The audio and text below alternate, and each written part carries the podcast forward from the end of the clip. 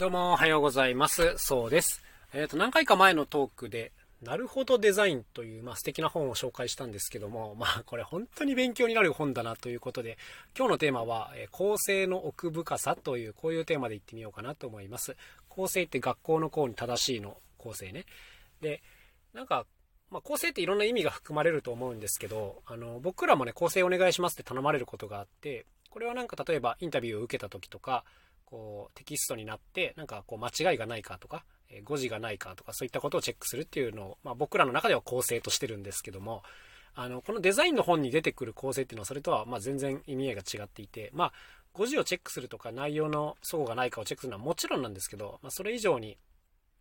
えー、と例えばなんていうんですか字のバランスを整える字組みを整えるっていうんですかね。あのこういうのがいろいろ載っててなんかへえと思うことがまあたくさんあったんですよ。例えばねこれ全然知らなかったんですけどハイフンっていうのがあるじゃないですか。あのちょっと短い横棒みたいなハイフン。であれ普通に使うとなんか真ん中よりもちょっと下に下がってるっていうことなんですよ。知ってましたこれ？僕全然知らなかったです。だからなんかそれが気になるときはちょっと上に持ち上げてえー本当にど真ん中センターに来るように調整してあげた方がデザインがスッキリしますみたいな話があって。あそうなのっていう感じじゃないですか。あの僕はあのこれにすごく衝撃を受けたんですけども、うん、だからこうデザイナーの方って最後こういうチェックするときに、まあ、こういうのの細かい位置を調整していくみたいな話があったりします。あとはやっぱその時間え字の間の空白をどれだけ取るかとかあとは行間ですよね。行間をどれだけ取るかでもう与える印象っていうのが全く変わってくるので、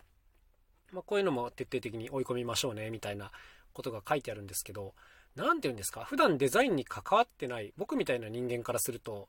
そこが調整できるとはあんまり思ってないんですよ。っていうか正確には知ってますよ。それが調整できるのは。知ってるんですけどあのなんとなくいい感じだったらまあいいかなぐらいでなんか止まっちゃうというか、うん、なんですけどやっぱその本の中にはねこう例えば行間詰め詰めの場合と行間がかなりがっぽり空いてるようなのが載ってて、まあ、それぞれに与える印象がこんな感じですよねみたいなのをこう見せて教えてくれるんで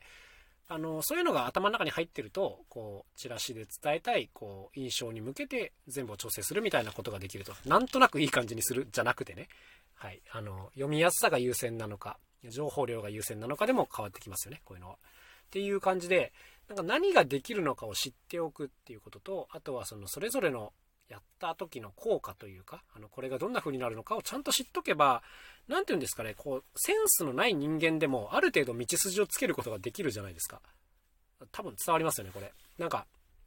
感覚的にいいものを作ろうっていうのは僕みたいなのには無理なんですけどもある程度こういう時はあじゃあこういう方向を取るとこういう風になるよねっていうのが知識として分かってれば当然そっちに持っていける。でそれをなんとなくじゃなくてちゃんとこのプロの方が分かりやすく解説してくれてるっていうねもう改めてこの本マジでいいわと思った話だからおすすめ2回目っていう話なんですけども。はいそういう感じですね。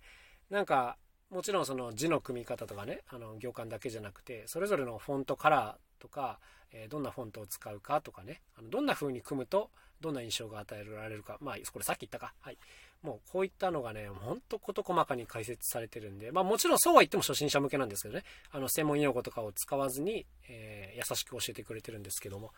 うん。なんかこういうの読むとねあそこまでやろうって思えるんですよね。今までは全然思っていなかった。はい。大体いい感じならいいと思ってた。ですけどそうそうそうこういう方針が一つ分かるといいですよね。だから本当ねこういう構成というんですかねあの奥深いなぁと思いましたね、うん、なんかちょっとしたこうデザインちょっとしたデザインっていうとおかしいな、うん、ちょっとしたことで大きく与えられる印象が変わる。例えば余白があのちょっとバランスが違うとこんなに印象が違いますよねとか色がちょっと彩度が高いと、えこういう風に見えますとかね。こういうの知ってるとあのそこまでいじってみようっていうなんかポジティブな行動になるというかねなんかやらなきゃいけないみたいな感じじゃなくてやったらどうなるんだろうみたいなこういう気持ちにすごいさしてくれる本なんですよね。だから僕もなんか読んでてすごいねワクワクしてきたんですよ。今までこうチラシを作るってだるいなーとしか思わなかったんです。あの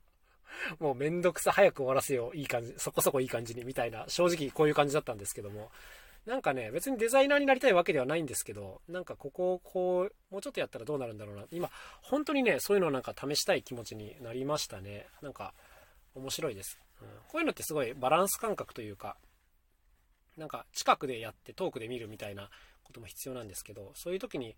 何て言うんですかね、2つのよく似たものを並べて、でもこっちの方がちょっとこうかなっていう、何ですか、意味付けをしていくという作業は、すごい大事なんじゃないかなと思いますね。昔僕あのこういうのがどうでもいいと思ってるタイプの人間で、とにかく早く終わらせてくれっていう考え方だったんですけど、最近はちょっといろいろ考え方が変わってるので、まあ、時間が許すんだったら、こういうのをいろいろ実験して、より良くしていく方がいいよねと思います。まあ、これで遅れてたら全然シャレになりませんけども、はい。まあ、そんなことを感じさせてくれる、えー、なるほどデザインという本を改めて紹介という感じでございました。すっごい面白いんで、ぜひ読んでみてください。というわけで、今日はこの辺で終わりにしようかなと思います。それではまた明日お会いしましょう。さようなら。カジノそうでした。